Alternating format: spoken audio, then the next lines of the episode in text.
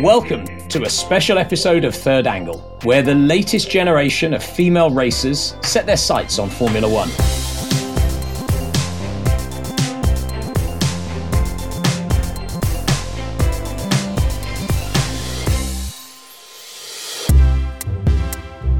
I'm your host, Paul Haimes from industrial software company PTC.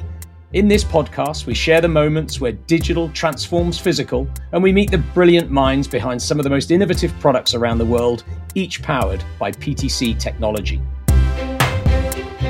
Two years before most people can even attempt to get their car license, Formula One drivers in the making are already taking to the track to race in some of the world's fastest cars. At just 15 years old, training begins in the Formula 4 division and for the young, aspiring female drivers flying up the ranks, something exciting is coming this year F1 Academy, an all female driver category. While there are no women competing in F1 right now, this academy is set to change everything. And in this special episode of the podcast, I'm excited to introduce you to championship favourite and woman to watch, 19 year old Abbi Pulling. Abbi's racing for Rodin Carlin, and we'll meet her in a bit. But first, we're going to hear from Kenny Kirwan, Rodin Carlin's F1 Academy team manager. Rodin Carlin has used PTC's computer aided design software Creo for many years now to develop the race cars and give the drivers the tools to win. So I was eager to get down to meet the team in person. Plus, with my background and love of motorsport, I really couldn't pass up a trip to Silverstone, the home of British motorsport, even if it was snowing. Kenny starts by taking us into Rodin Carlin's garage in the pit lane. Hi, my name is Kenny Kirwan, and I am the F1 Academy Team Manager for Rodin Carlin in 2023. We're here at snowy Silverstone. Let me take you inside our garage. Heritage pit lane in Silverstone, which is where um, all of the cars are based during private testing. We have uh, three garages here, so it's quite spacious for three cars. So the cars are laid out uh, much like a Formula One team would have its cars uh, facing the garage doors. Behind us here, we also have an engineering area, and this is where the drivers and engineers will will tend to debrief during the runs. Okay. They will quickly look at onboard video footage and data which has been generated internally. And we uh, also have a lot of wet weather tyres here today. We, we do I see indeed. More, perhaps more wets than slicks. More so, wets than slicks, and yeah, not, not many snow tyres, unfortunately. and yeah, we also have plenty of unused fuel at the minute. Yes. So uh, we're doing our part for the environment. Uh, yeah, yeah. yeah.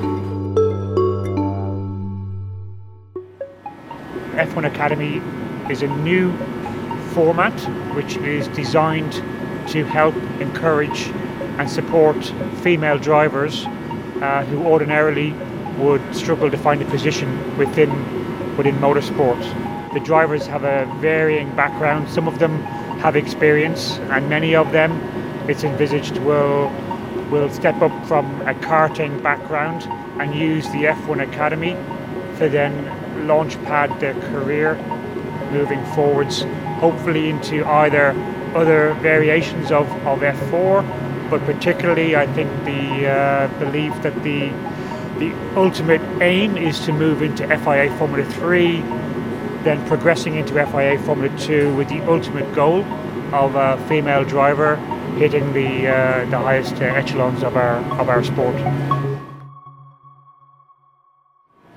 The championship is based on uh, seven rounds with at least 15 testing days attached as part of the format and, and testing really is, is, is, key which is why we are here today at Silverstone in preparation for this. Some of the venues are really high end so uh, although we won't be coming to Silverstone which unfortunately for a British team like Rodin Carlin is, a, is, is unfortunate but uh, we will get to go to places like uh, icons like Monza, Zandvoort, Barcelona I think the highlight for everybody will be uh, Austin in Texas as part of the Formula One package itself. So we're really looking forward to uh, to racing this year. Kenny, can you tell me a little bit about the car that the girls are going to be driving this year? Yeah, sure. We'll uh, we'll, we'll head over. So the car is based on a Tatuus FIA F4 platform, so we, we share many of the common components. Yeah. So the car will have a 1.4 turbocharged Abarth power unit supplied by Autotecnica Yep. uh, in Italy. The gearbox is French, so we're quite European. Uh, six speed sequential Yep. SADEV gearbox. The chassis itself is Tatuus, uh, which also originates from uh, Italy. The car itself generates 160 brake horsepower Yep. with a top speed of 240 kilometers an hour.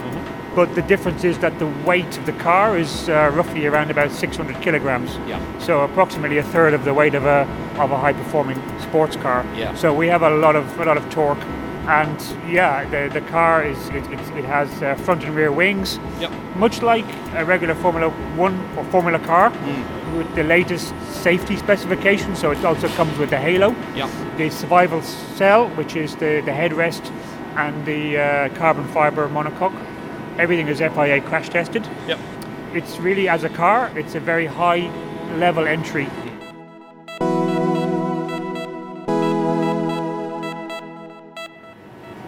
Can we maybe just fire it up and see what it sounds like? Yeah, absolutely. So uh, just going to plug in the jump battery here, crank for some oil pressure, because uh, although it's a road car engine, it's been modified. Yeah. So it does uh, have a dry sump system. So we will pump oil around the engine, Yep. and then we will uh, make some noise. Okay. Over to you.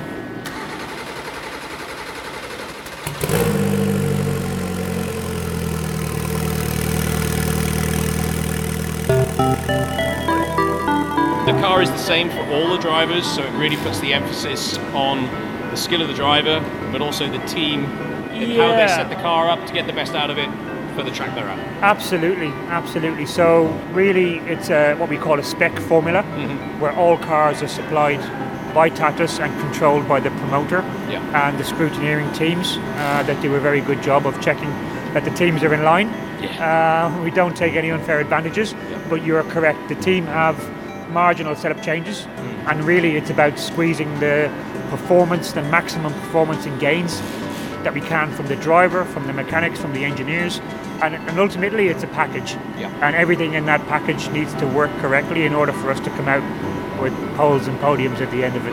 That's great, which is what everybody's aiming for. Uh, We all are, yeah, Yeah, absolutely. okay. All right. Well, I hope it's a fantastic season for you and Rodin Carlin in Formula One Academy. Cheers, Paul. Thank you. Thank you. Hi, I'm Abbi Pulling. I'm racing in the F1 Academy this year with Rodin Carlin, and I'll be supported by the Alpine Academy. Abbi, let's start with uh, a little bit about your early career and your route to where we are today here at F1 Academy. Yeah, so you know, my early career, I started racing at the age of eight, but before, even before then, I was at a racetrack from probably the age of two or three, to be honest, Okay, or since wow. I can remember um, Yeah. with, with my dad. So he did long circuit endurance motorbike racing. Oh, so wow. Okay, um, yeah. yeah, that's that's how I'm kind of here today Okay. because of him. So And started in go karts? or yeah, go karting. Go karts and yeah, then go karting at the age of eight. Got my own car. Went to do some kind of lower level stuff, and then Hmm. got got a bit more serious of the as the years gone on, and um, yeah, progressed quite nicely. Brilliant. That's great. Okay, and then tell me, who were your, you know, who were the who were the inspiration apart from your, your dad? but who else were your?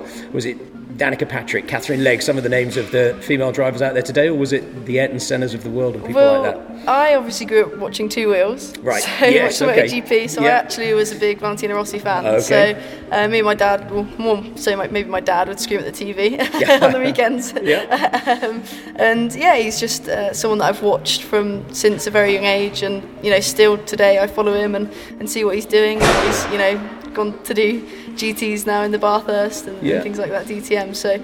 Yeah, I think his kind of morals and his view on motorsport is, is Yeah. similar to me. Just make sure you're enjoying it. You know, Yeah. he he does.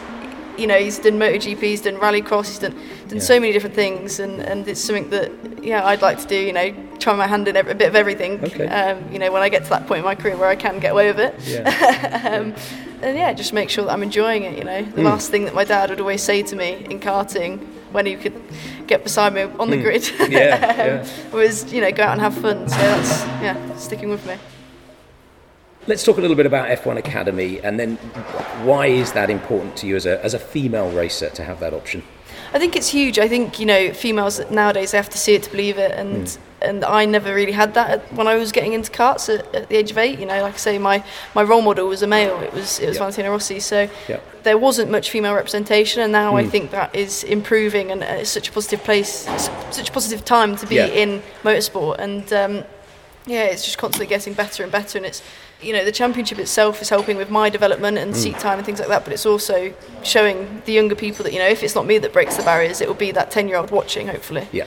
No that's brilliant. That's great. And then with carlin we've worked with carlin for many many years but just talk to me about how they're helping with your development and your tutoring in the car. Yeah we're doing a lot um, kind of behind the scenes mm-hmm. so it's actually probably more at the factory and at the workshop than, than actually on track that we're doing. Um, yeah. a lot on the simulator was it yesterday? Maybe the day before. Yeah. The day before it was. Um, you know, practicing for today. Although mm. the conditions are a bit a bit sketchier than what we could simulate. yeah, sure. um, it was all productive and, and just running through the season at this point. You know, I've almost done the, the whole season yeah. race calendar before I've actually gone there. So, so, you've, you've been on all the tracks on the simulator. Yeah, exactly, exactly. Up. And obviously, uh, my, my engineer Mark, he'll be there with me, and, and, it's nice to, to have that you know person that you can keep going to, and, and I have him for the year basically to, to pick his brains. Yeah, no, that's great. Good stuff. And any, I hear some people get a little bit of motion sickness in the simulator. You're all okay with that? I've known a few people that have thrown up. Like uh, I know uh, one of my friends from, from the W Series. She she um, threw up a few times, yeah. but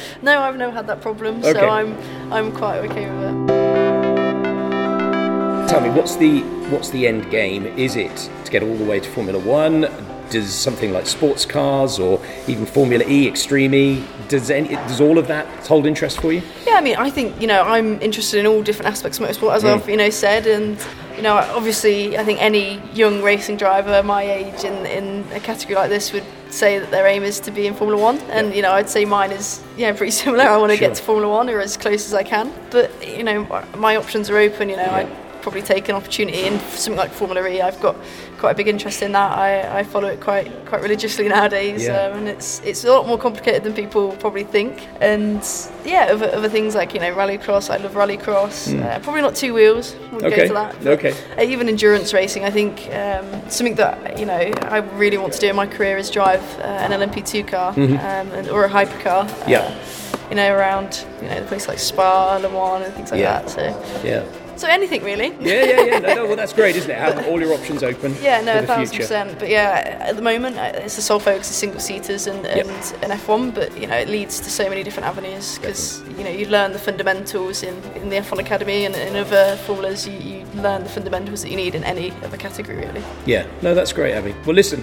I wish you all the luck. You've certainly, I'm a big fan this season. I'll be following the F1 Academy and have a great season. Thank you very much. No problem.